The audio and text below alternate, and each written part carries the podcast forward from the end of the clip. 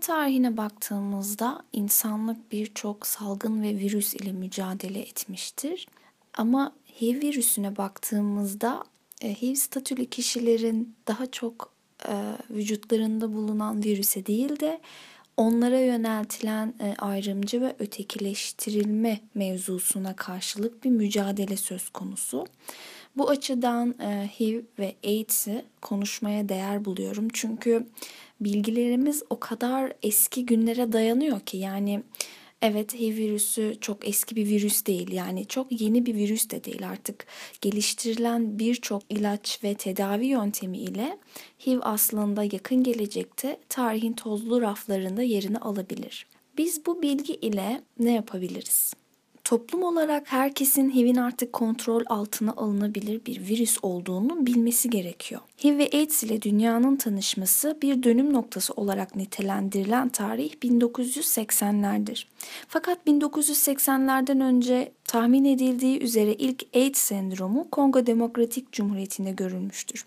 Bu tarihten sonra Amerika'da artan vakalar ile bilgiler raporlanmıştır. Birçok insanın ölümüyle sonuçlanması ve tıp dünyasının yeni bir virüs ile karşı karşıya gelmesi tabii ki beraberinde bazı tuhaf izolasyon yöntemlerini gözler önüne sermiştir. Tıpkı koronada olduğu gibi.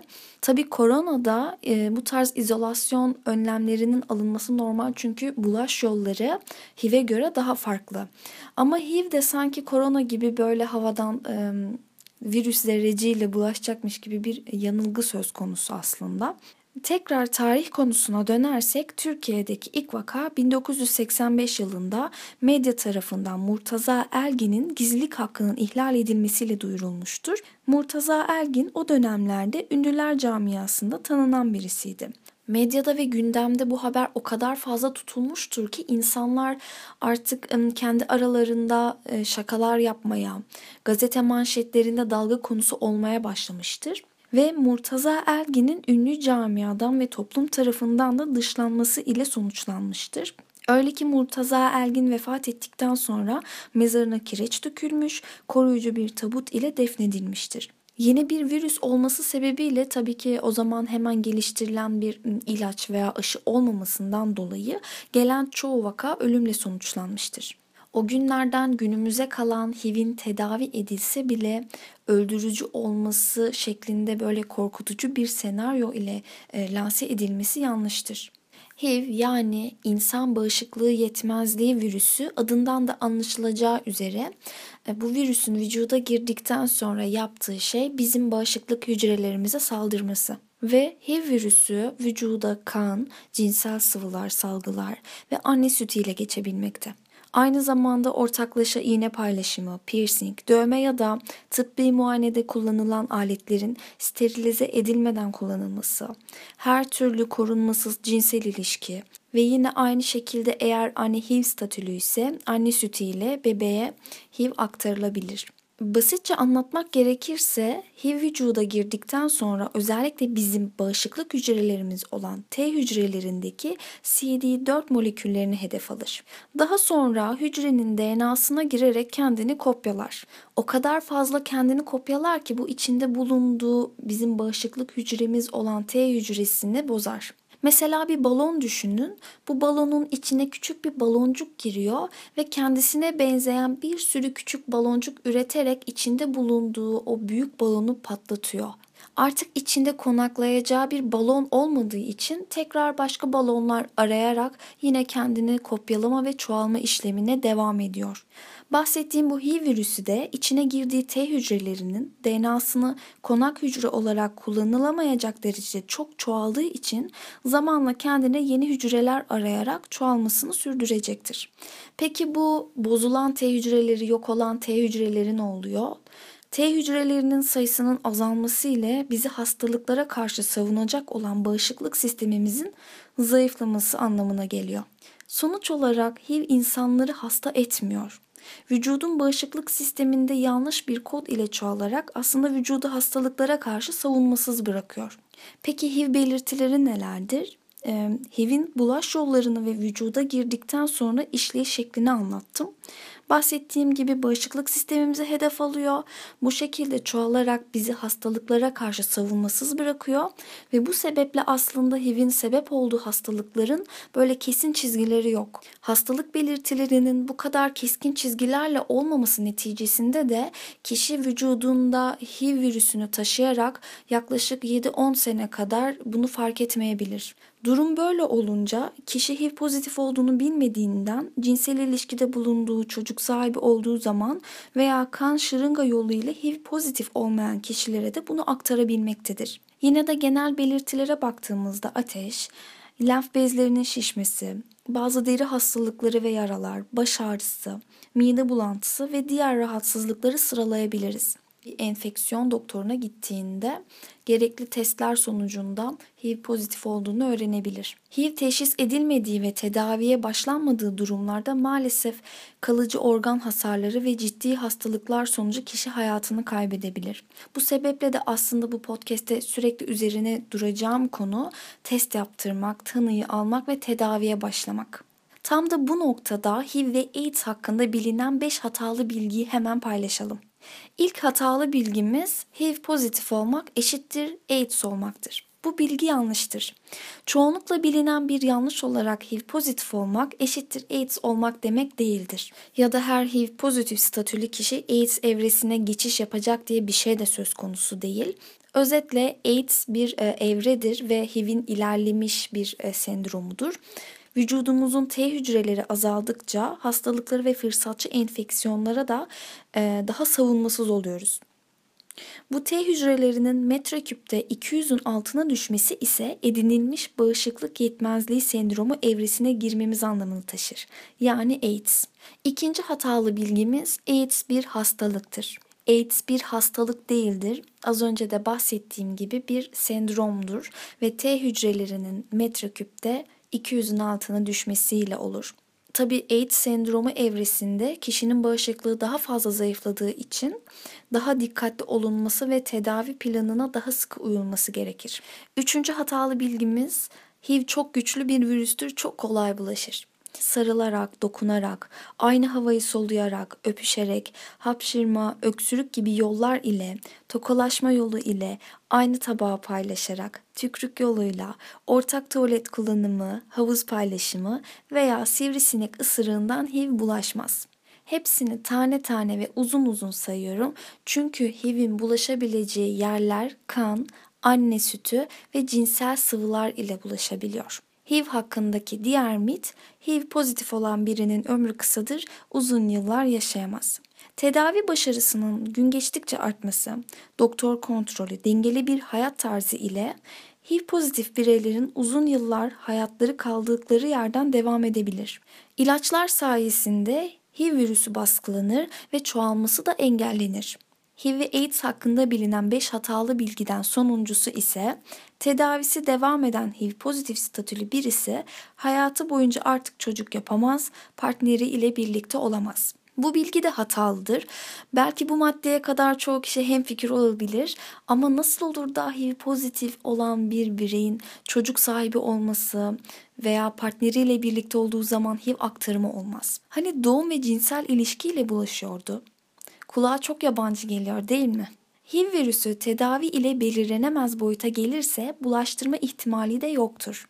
Şimdi sizlere belirlenemeyen eşittir bulaştırmayan çalışmasından söz etmek istiyorum. HIV çalışmaları ile bilinen Anthony Fauci'nin on binlerce katılımcı ile yapılan Partner 1 ve 2 çalışmaları bizlere gösteriyor ki aslında tedavi ile vücudunda baskılanan ve belirlenemez boyutta olan HIV pozitif bireyler HIV pozitif olmayan partnerlerine korunmasız cinsel ilişki ile HIV virüsü aktarmamaktadır.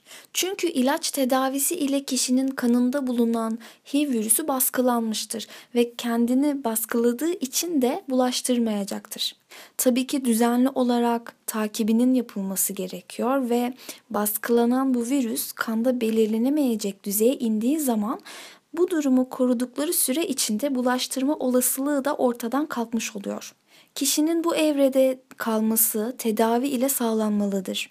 Böylece kişinin hayat kalitesi daha da artar. Lütfen bu konu hakkında daha fazla bilgi için doktorunuz ve bu konuda çalışan dernekler ile iletişime geçiniz. B eşittir B kişinin sadece hayat şartlarını iyileştirmiyor. Aynı zamanda etiketlenmenin de önüne geçebilen bir çalışma. Daha fazla insanın B eşittir B'nin ne olduğu konusunda bilgi sahibi olmasını sağlamalıyız. Eskiden kalan o korkutucu senaryoları yinelemek yerine bilimin getirdiği umut verici çalışmaları duyurmalıyız. Bu bilginin sadece toplum bazında değil, en önemlisi HIV pozitif statülü bireylerin test yaptırması ve tedaviye başlamasını cesaretlendirici bir çalışma olduğunu da söyleyebilirim.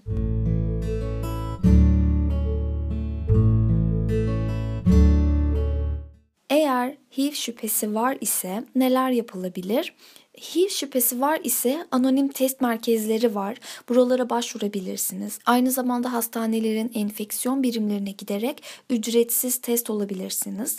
Özellikle küçük yerlerde yaşayan bireylerin çekinmesi ve eğer HIV pozitif ise bunun yaşadığı yerde duyulması sonucu aile, çevre ve iş kaybı yaşamaktan korkmak gibi bir çıkmazın içine girilmesi son derece anlaşılabilir bir durumdur. Bu kaygıları yaşamak çok doğal, fakat senaryonun diğer tarafında ise test olduğunuz zaman eğer HIV pozitif iseniz tedaviye bir an önce başlama ve hayatınıza kaldığınız yerden devam etme fırsatını yakalamış olacaksınız. Aynı zamanda test yaptırmadığınız zaman ve eğer HIV pozitif iseniz bunu yıllar boyunca fark etmeyebilir. Aynı şekilde sağlığınızı da ciddi ölçüde kaybedebilirsiniz. Ve aynı şekilde bu bilgiye sahip olmadığınız için HIV'i aktarmaya devam etmiş olabilirsiniz. Test yaptırdım ve HIV pozitif olduğumu öğrendim. Peki şimdi ne olacak? Tabii ki doktorunuz gerekli prosedürleri anlatacaktır sizlere ve tedaviniz başlayacaktır. Bunun dışında günümüzde bizlere ulaşan tedavinin başarılı olması yine de o an HIV pozitif olduğunuzu öğrendiğinizde bir şok ve yüksek kaygı yaşamanız doğaldır. Burada ailenin ve sosyal çevrenin desteği çok önemlidir. Fakat maalesef yalnız bırakılma ve dışlanma gibi durumların da sık yaşandığını biliyoruz. Podcast'in başından beri sürekli derneklerle iletişime geçebilirsiniz. Cesaretlendirmesinin altında aslında çok mantıklı bir gerekçem var. Çünkü derneklerde zaten başvurduğunuzda oradaki insanların da sizinle aynı yollardan geçtiğini göreceksiniz. Bu şekilde destek almak ve yalnız olmadığınızı bilmek de tedavinin bir parçasıdır aslında. Bir diğer konu birçok kronik rahatsızlık gibi HIV pozitif statülü olmanın da getirdiği ilaç sürekliliği konusu vardır. İlaç sürekliliği çok önemlidir. Aynı zamanda bunu dengeli ve sağlıklı bir hayat tarzı ile de desteklemeniz gerekir. Hayatınızın bu yol ayrımında bedeninizin size hiç olmadığı kadar ihtiyacı var. Çoğu kişi hayatının bu noktasından sonra daha sağlıklı beslendiği, düzenli egzersiz yaptığı ve hayata daha farklı yaklaştığını belirtmiştir. Psikolojinin de bağışıklık sistemini etkilediğini göz önüne alırsak, moral ve motivasyonun da iç dengenin, huzurun korunması için önemlidir. HIV pozitif olmak hayatınızı bütünüyle tanımlamaz. Bunun üzerinde olan ve bundan ibaret olmayışınız ile hayatınıza kalan yerden devam etmek için hiçbir engel yoktur. Podcast'in sonuna yaklaşırken klasik psikoeğitim serisinde olduğu gibi ailelere ve sosyal çevreye söylemek istediğim birkaç şey var. HIV pozitif bireylerin çoğu yoğun suçluluk ile mücadele ettiğini biliyoruz. Bunun üzerine giderek kişiye yargılayıcı cümleler sarf etmenin aslında çok zarar verici etkileri vardır. Belki iyi niyetli ve üzüntü ile keşke şunu yapmasaydın gibi cümleler kurmanızın da bir anlamı yok. HIV statüsünü paylaşan kişiye nasıl bulaştı, kimden bulaştı gibi sorular sormak, kendinizi sakınmak, olağan dışı tepkiler vermek de yersiz olacaktır. Sosyal ilişkiyi sürdürerek tedavinin devamlılığı için teşvik edebilir ve yanında olduğunuzu belirtebilirsiniz. Kimse için hayatının geri kalanından büyük farklar olmayacaktır. Son olarak 2019 HIV yayılım raporundan bahsetmem gerekirse, dünyada HIV yayılım oranı azalırken, Türkiye'de son 5 senede yeni tanı alan kişilerin artışının sebebi ne olabilir? Anonim test merkezleri, HIV ilaçlarının SGK kapsamında olması ve diğer kolaylaştırıcı etmenlere rağmen yeni vakaların bu denli hızla artmasının önüne geçilemiyor. Belki yapılması gerekenleri konuşursak, liselerden başlanarak çeşitli bilgilendirici eğitimler verilebilir, cinsel korunma yöntemleri, ortaklaşa iğnelerin kullanılmaması, test yaptırmanın önemi, HIV ve B=B hakkında daha fazla kamu spotları oluşturulabilir. Yine aynı şekilde cinsel korunma yöntemlerine daha kolay erişilmesi sağlanabilir. İş yerlerinde ayrımcılığa uğrayan ve çeşitli bahaneler ile işten çıkarılan HIV pozitif statülü çalışanlar için daha sıkı denetim ve yaptırımlar getirilebilir. İlaçlar günümüzde belirli bir başarıya imza atsa bile bu çalışmaların sürekliliğinin devam etmesi için bazı teşvik çalışmaları başlatılabilir. Uluslararası olarak teste ve tedaviye ulaşamayan ülkeler için projeler üretilebilir ve pratikte bu imkanların oradaki insanlara ulaşması sağlanabilir. Düşündüğümüzde aslında bütün bu çalışmaların daha fazla insana ulaşmasına ve daha fazla insanın test yaptırmasına olanak sağlarsak eğer, belki de gelecekte HIV virüsü gerçekten tarihin tozlu raflarında yerini alabilir. Neden olmasın?